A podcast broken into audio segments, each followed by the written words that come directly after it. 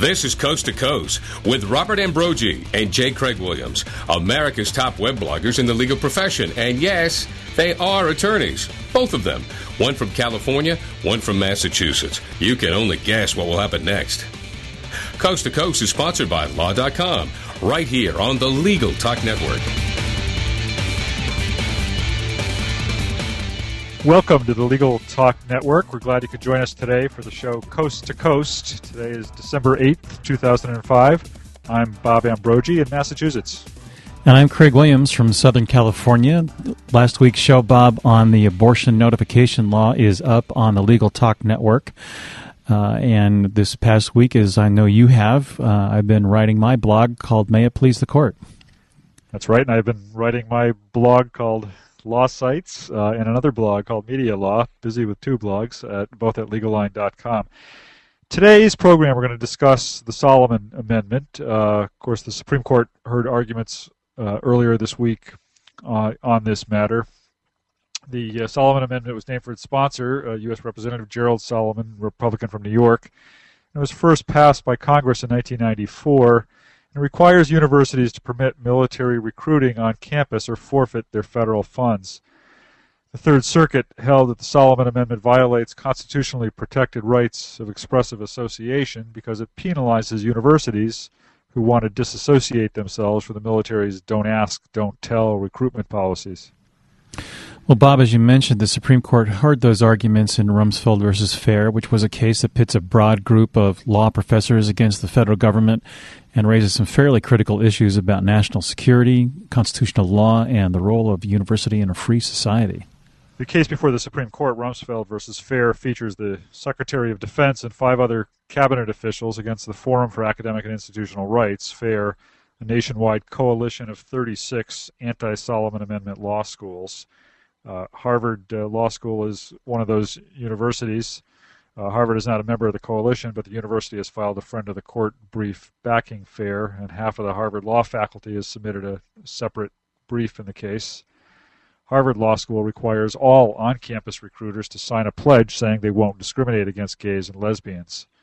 The military, which bars gays and lesbians from serving openly under its don't ask, don't tell policy, refuses to sign the pledge. And I'm also proud to say that my own law school, Boston College Law School, was was uh, an active participant in this case. Well, that's that's that's a good thing, Bob. I'm my law school actually, I, and I haven't checked. I don't know where Iowa is on the list. Uh, I'll have to find out. But uh, FAIR contends that Solomon Amendment violates the First Amendment rights of its members by conditioning federal funds to universities on its members' support of military recruitment on campus, recruitment that blatantly excludes openly gay, lesbian, and bisexual law students as well as transgender law students. Right now, we're going to play an excerpt from the arguments in front of the Supreme Court. Paul Clement, the Solicitor General, is arguing for the Justice Department. Let's take a listen. The Solomon Amendment conditions the federal funding of educational institutions on receiving something that any donor would expect the opportunity to recruit students educated at the funded institutions. That opportunity allows the military a fair shot at recruiting the best and the brightest for the military's critical and vital mission. The federal government does not insist on any predetermined level of access. Rather, it simply asks what other employers receive.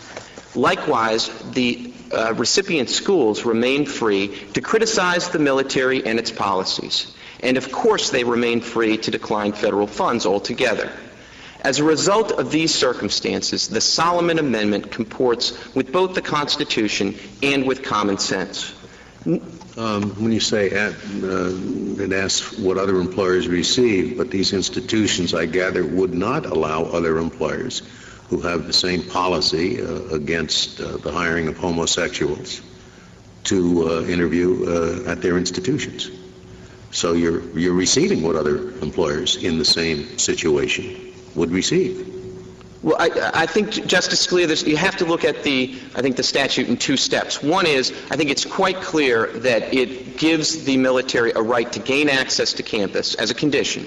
That it has to, that they have to gain access to campus in order to perform their military recruitment. But it says, I thought it says, the military must have equal access with any other employer. Now, every other employer is subject to the same policy, presumably, of the law school. Well, with respect, Justice O'Connor, I think there's several points to be made in response to that. First of all, I think the Solomon Amendment itself is a recognition that the military is not like any other employer for purposes of its policy and its treatments of homosexuals. And I think that unlike any other employer, the military's policy is a result of a congressional mandate. Well, well, that's that's fine. But you were the one that made the argument that they want the same access as other employers, and that's. And, and, and what, what I would say just, just want, want to make sure what the calculus is at the outset. Well, and Justice Kennedy, I think the point I would say is in terms of gaining access to campus, we want to gain access at a level and under circumstances that perhaps some other employer would be excluded. Now, once access is gained, then the question arose under the prior version of the statute all right, if access is gained, what level of access suffices? And on that second order question of what level of access suffices, then you look to what is provided to any other employer. And so that's why when I say that, that we don't ask for any predetermined level, we don't ask for seven meetings a year, we don't ask for extra, uh, entrance into the public address system or the email system. We simply say, once you let us on campus, just give us and extend to us an opportunity to recruit on the same terms as others. And that obviously reflects the common sense judgment that the military is competing for the same pool of students that the other employers are competing. Your constitutional argument, I guess, is does the Constitution require uh, access? Is, does it permit a, a, statute which says you have to give access to the military when you wouldn't give access to any other employer? Well, there you have a clip from uh, Solicitor General Paul Clement's arguments earlier this week before the Supreme Court. We're going to turn to our guest now. Uh, our we welcome to the show Laura Schwartz. Laura is Chief Legislative Counsel for Human Rights Campaign, an organization that works for equal rights for lesbian, gay, bisexual, and transgender people. Uh, Laura uh, joined the organization as senior counsel in 2002. She's a graduate of Harvard Law School and Brown University and admitted to the bars of Maryland and Washington, D.C. She advocates against discriminatory constitutional amendments such as the Federal Marriage Amendment she promotes legislation on tax, benefits, and other issues that affect the everyday lives of gay, lesbian, bisexual, and transgender people and their families, as well as legislation to prevent bias uh, motivated violence. Attorney Schwartz works on matters affecting the judiciary, including judicial nominations and opposition to measures that threaten judicial independence. Welcome to the show, Laura Schwartz. Thank you. Thanks for having me. I wanted to ask a question regarding the uh, the Solomon Amendment. Universities can lose hundreds of thousands of dollars and millions of uh, yeah. funding uh, from the federal government if they don't allow military recruiters on campus. And I presume your position is this is really essentially just a type of blackmail. Uh, well, I I hadn't put it that way before, um, you know, myself, but uh, we don't agree with the Solomon Amendment. Um, Human Rights Campaign signed on to a friend of the court brief um, in in FAIR um, and uh, what this basically amounts to is forcing uh, universities to violate their own non-discrimination policies. Um, so uh, I, I guess you could look at it black as blackmail. Um, it's also taking law schools, which have a very unique, um, expressive um, function relative to other portions of, of a university, um, and really hinging the rest of the university's um, the rest of the university's viability on um, on the much more unique, expressive um, qualities that a law school has, which which harms the universities themselves. Uh, is it Lara or Laura? Am I mispronouncing her name? I'm sorry. Uh, Lara, did you? Uh, I know you just heard a clip from the arguments. I wondered if you had uh, heard any more of the arguments the other day. I listened to some of the tapes actually. Um, yeah. What what is your what is your takeaway from that? What is your impression of, of that, and, and are you uh, handicapping at all what, what you think might happen with the, happen with this case? You know, I'm not going to handicap it at all, and I'll tell you why. Um, I think that this case really involves challenges for a justice um, if they're going to try and take a, like a non-results oriented position of ideological purity because on the one hand you have um, the idea of deference to the military, which I think is a standard, um, you know, conservative value that that a justice um, of that bent um, might might very much want to uphold. But on the other hand, you have this right of expressive association um, that very much the the more conservative members of the court, um, I think, particularly in the areas of um, things relating to religious scruple, for instance, have have really carved out great latitude for um, for expressive association. Um, and then there's you know there's issues of spending clause power, which you know Justice Robert Chief Justice Roberts in particular doesn't seem to uh, be very impressed with spending clause power. So these justices are you know they're faced with this task of taking a bunch of questions that in some sense they might have very conflicting views about and deciding which which part wins. So I, you know, one thing that I think is that um, this is not going to be one of one of the cases that comes out very quickly. Well, Justice Scalia was was uh, focusing on the the uh, uh, the provision in the Constitution that allows Congress to to raise armies. Yes. and kept asking about that. Well, it's interesting because the idea of Congress raising armies when you're talking about the Judge Advocate General Corps, I'm not core. I'm not. I'm not positive that um, that that that's very persuasive, although you know quite an intelligent approach. I think um, you know let's see how good I am at, at kind of blind identification by voice of justices. I think Breyer got it exactly right in the clip that you played, where it's really not an issue of equal access. It's an issue of providing the mil- military a form of access that it actually that a university actually would deny to other employers who engage in the same discriminatory behavior. Um, so I think he got that one exactly right in framing the case. How do you view the perspective of the military having the right because it's paying for the right? Paying for the right in what sense? Paying for the right of access by the fund by granting funding to the universities. Um, well, you know, I, I think that's a sticky issue um, because, in a sense, the military couldn't buy its way out of Title VII, for instance. Um, it couldn't really buy its way out of Title IX. Um, so you know, I'm I'm not sure that that's the kind of argument that should that should rule the day. My experience in the military, I went to the Coast Guard Academy uh, and spent some time in the Coast Guard briefly before uh, women were allowed in the school, and I'm familiar with some of my. Uh, classmates and friends that had some difficult issues with women coming into the school is um, it's a tough question, but is really being in the military something that uh, is a right that's worth fighting for? I mean, there's a lot of people that want to avoid being in the military. Yeah, I mean, and right now we're actually seeing that recruitment is a real challenge for the military um, for a variety of reasons, including the hardships related to long deployments. Um, you know, I, I think it's it's a fascinating idea to talk about the right to be in the military because essentially you know, a lot of people don't want to do it. The pay isn't good, the danger is high. Um, and what you have essentially is patriots who are signing up to put themselves in the line of fire um, to protect our country um, and spare other people um, the necessity of doing so. We we do know that there was a um, I believe 2004 study of military families who said, "Yeah, we want to end don't ask, don't tell, and get our, you know, our sons and daughters and husbands and wives home." Um, so this is, you know, the idea of the right to serve in the military. I think the question is more about, you know, what's good for the country in terms of military readiness, and also the idea of, you know, full citizenship.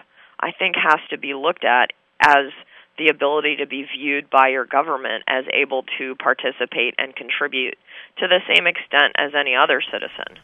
Um, I would guess that the military as a group is much more conservative than the general public, and there would seem to be kind of an inherent self-selection against, as from my own experience, from against women in the military and against uh, gay, lesbian, bi, and transgender people. What's your reaction to that? Well, I do know um, from recent studies that um, the rank and file uh, soldiers are much more accepting in terms of um, GLBT service members than the older guard brass. Um, and I, I think that just might be, you know, very similar to way the way things are in our in our culture generally. That younger people are are much more, you know, comfortable with GLBT people. Um, I am very aware that there have been huge challenges in, with women in the army, with um, you know the discrimination, harassment, et cetera, that they have faced. Um, currently abroad, um, American service members are serving with uh, international units that include openly gay and lesbian uh, service members. So they are already serving with gay people. They're just not serving with gay people, openly gay people under um, under the U.S. flag. It's also my understanding that um, recruitment being what it is, extended deployments being what they are, um, the current defense needs being what they are, that there are people coming out and saying, "Okay, I'm out," and um, and their com- commanders going, you know, get back to work, soldier. um, so you know, you have you have this bizarre um, moment where we're basically at war on two fronts. Um, recruiting is not going well. You have absolute needs in really specialized technical areas such as Arabic translators. And you have the Army kicking out people who are good at their jobs that the Army has already paid uh, to train, who could help and catch terrorists. And we know overwhelmingly the American public doesn't care uh, whether the um, the soldier who ultimately catches Osama bin Laden is gay. Um, you know, they there, just want the guy caught. There's there's been some suggestion that that what's really going on here is that the law schools are opposed to military recruiting on campus, and that if the military were to eliminate the "don't ask, don't tell" policy, uh, that that law schools would then look for some other reason to object to uh, military recruiters on campus. Uh, do, do you have any thoughts on on that? Well, you know, I haven't been in law school in a little while. Um, the particular law school I went to, Harvard, that is very hard for me to imagine. Um, I, I think that law schools in general, first of all, are a little more conservative than they are believed. You know, they have in the past been believed to be. But I, I think it basically comes down to um, being able to enforce your own non-discrimination policy. I mean, there's been a statement of values that um, that that not only the law schools have adopted, but the students choosing to attend the law schools had an expectation would be enforced. Um, you know, with you know there are dozens, if not hundreds, for instance, at my old law school, Harvard, of um, recruiters who come who are firms that uh, do union busting. They represent um, asbestos producers. They, you know, uh, do any number of kinds of, of, of lobbying for for dubious causes that would make the average, you know, uh, pie in the sky intellectual elite liberal nasty law professor stereotype cringe and nobody uh, has tried to keep these people who who do kind of um, kind of politically unsavory from those law professors' perspective off campus. It's really a matter of you've got a statement of principle, a statement of non discrimination, and one employer that won't abide by it, and one and and the um, and the government strong arming the universities into saying no, you can't enforce a non discrimination policy, which, by the way, allows your student body, the GLBT members of your student body, to be fully supported full citizens of your academic community. Well, the Solomon Amendment doesn't prevent uh, protests from being lodged, and it seems to me from that standpoint that this is more of an objection to the symptom rather than the problem, because the problem really is the don't ask, don't tell policy, not necessarily the recruitment on campus.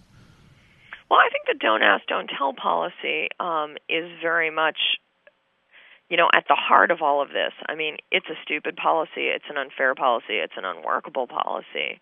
Um, it's an offense to the soldiers who are serving anyway, and it's an offense to the law students um, there. Um, so I, I think there's something right about saying, yeah, at the, at the core of this, the Solomon Amendment is abhorrent.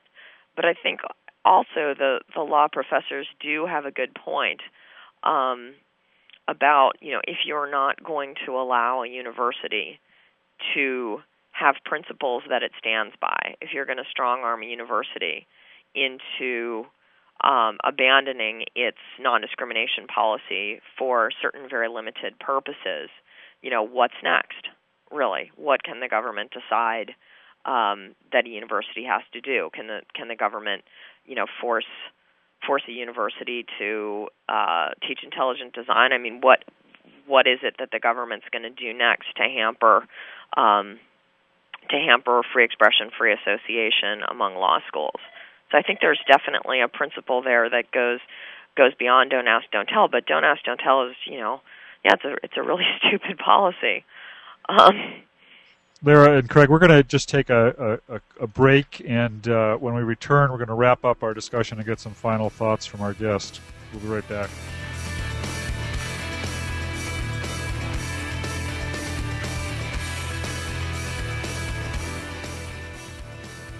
We invite you to visit law.com for timely legal news and in depth resources.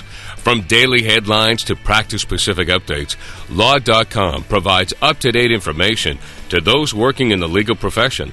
As part of its coverage, Law.com is proud that J. Craig Williams' blog, May It Please the Court, and Robert Ambrogi's blog, Law Sites, are part of its blog network. Don't wait any longer. Visit law.com today and get free subscriptions of our Newswire newsletter with the top legal stories of the day, or sign up for a free trial subscription to one of our Practice Center sections.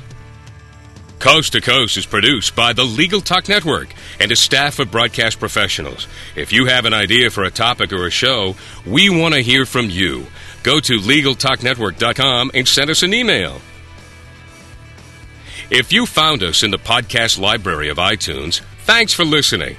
Check out some of our other shows at LegalTalkNetwork.com and become a member. It's free.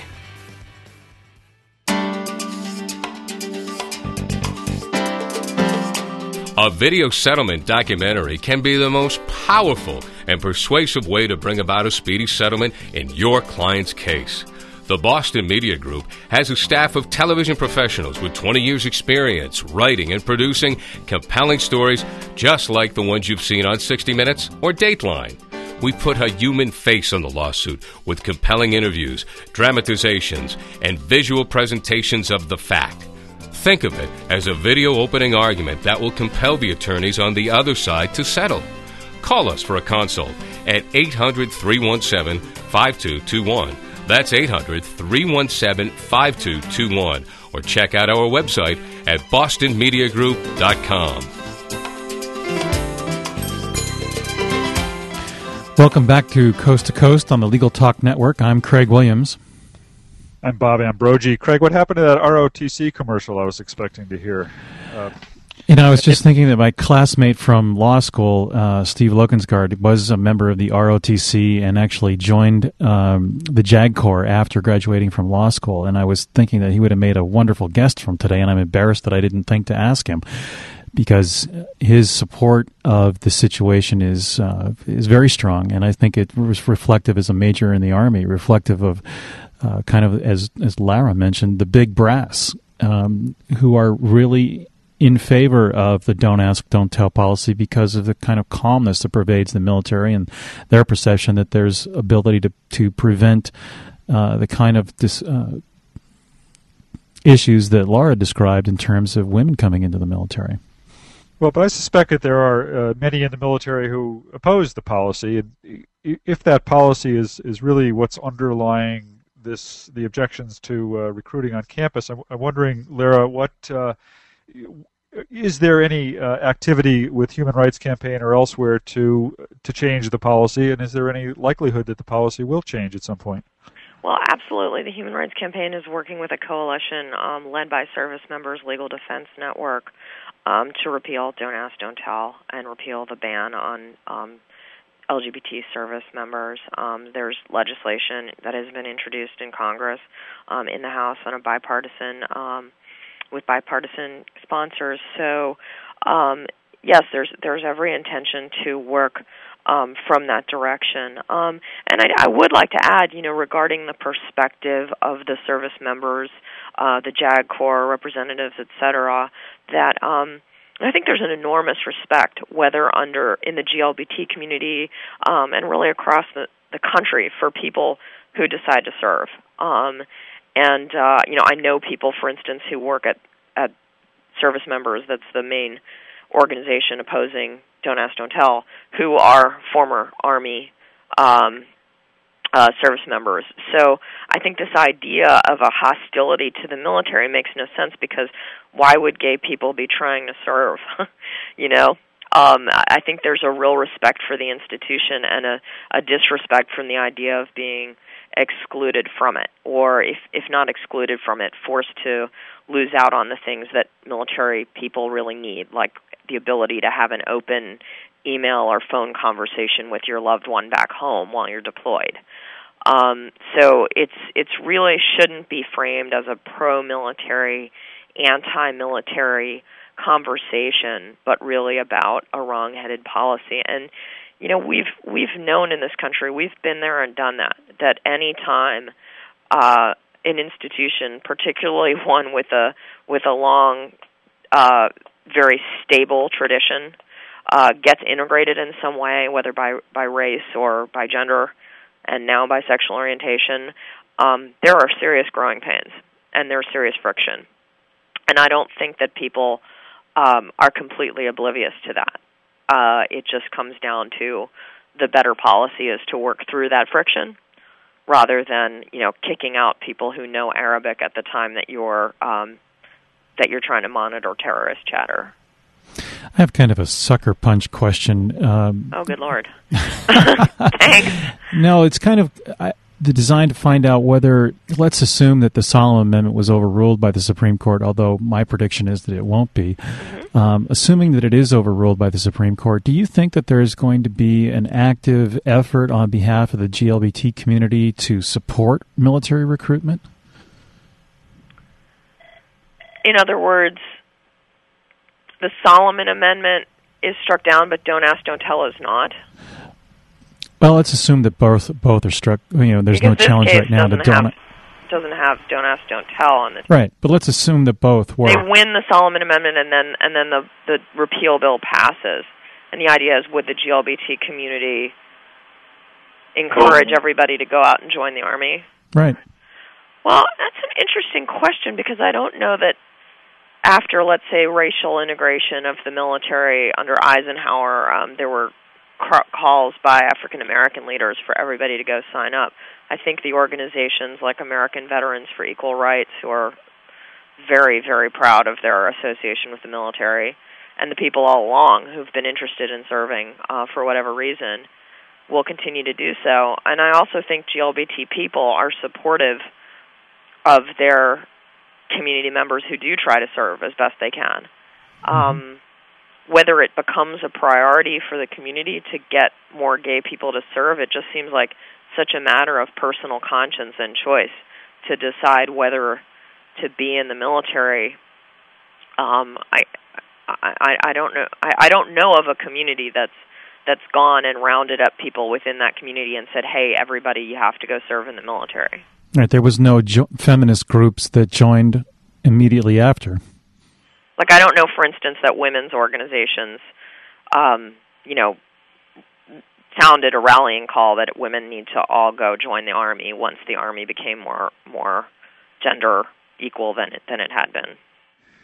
Lara, I wonder if I could ask you, uh, moving off the Solomon case for a second, just ask you what what else on the uh, Supreme Court's uh, agenda are are you guys watching, and what's of interest to you in in the coming months of the court? Well, I think the Ayotte case, which I I believe you have a show coming up on, is important because um, the issue of privacy um, and the issue of rolling back the line of cases um, that supports, for instance, Lawrence v. Texas, um, is of concern. Um, HRC in particular is a pro-choice organization but um, you know the uh, the Ayotte case could, in particular, um, tip Justice Roberts' hand, if you will, as to where he's thinking of going. Um, so I think that's very important.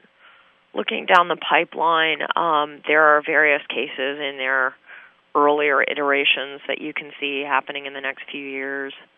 Um, such as similar cases regarding universities' ability to enforce their non non-discrimination uh, policies when religious groups object to including gay students. Um, there are obviously challenges in the area of um, benefits and recognitions for for people in same-sex relationships. Um, so I think the court is going to be seeing things, but in the you know October 2005 term, um, these two cases, um, Fair and Ayotte, would be probably the ones that will be most closely examined. Probably by us and almost everybody else, really. Right. Well, Lara, do you have any final thoughts on the Solomon Amendment or the, uh, the "Don't Ask, Don't Tell" policy? One of the questions that we didn't get to ask you is that uh, one of the conservative comebacks of the "Don't Ask, Don't Tell" policy is that it was enacted by the Clinton administration.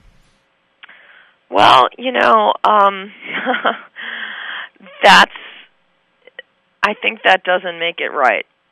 You know, I mean, I, I think things happen in Washington based on. Um, based on what's possible at the time. And uh, former President Clinton himself says, you know, that wasn't the way to go. It wasn't the way to go. It seemed like a move forward, and it's been disastrous. Um, ultimately, what's right and what's wrong uh, comes down to uh, it's not partisan. You know, it comes down to the ability of our citizens to uh, express their citizenship fully and the ability of our country to get the most out of um, out of the people who are willing to die for it. And you know, regardless of which president or which member of Congress disagrees, those are fairly fundamental principles. Craig, are you suggesting that if it came out of the Clinton administration, it should be right? No, no, not at all. I mean, we hear that all the time about the Defense of Marriage Act that uh, although it was a Republican Congress, um, that Clinton signed it, and uh, you know, I I don't think that makes it right. And and there have been there have been Republicans who have taken very positive and important stands on such you know ridiculous laws, and and uh, and Democrats who have not. And at the end of the day, uh, equality is um, you know knows no party. it's uh, it's if it's wrong, it's wrong. Laura, we really appreciate your participating in our show today. There have been some really clarifying thoughts, at least from my perspective, and uh, I know that our listeners are going to appreciate your participation. Uh, Attorney Schwartz, again, Chief Legislative Counsel for the Human Rights Campaign uh, and a graduate of Harvard Law School and Brown University. Thanks very much for participating today. Thanks for having me. Thank you. Well, Bob, that's our show for today. Laura gave us some pretty good perspective on the Solomon Amendment and the don't talk, don't ask, don't tell uh, whole issue. And thanks very much for participating. All right, Craig. Good as always to talk to you, and look forward to talking to you next week. Thanks for listening to Coast to Coast with J. Craig Williams and Robert Ambrogi. Coast to Coast has been sponsored by Law.com. We hope you'll listen again and check out our other shows on the Legal Talk Network.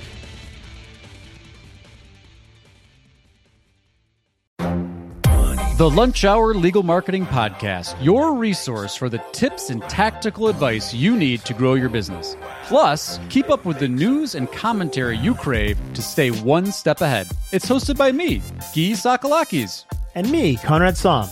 Every other week, we break down the issues holding back your marketing strategy and talk about the changes you need to be prepared for. Check out the Lunch Hour Legal Marketing Podcast wherever you get your podcasts or on YouTube.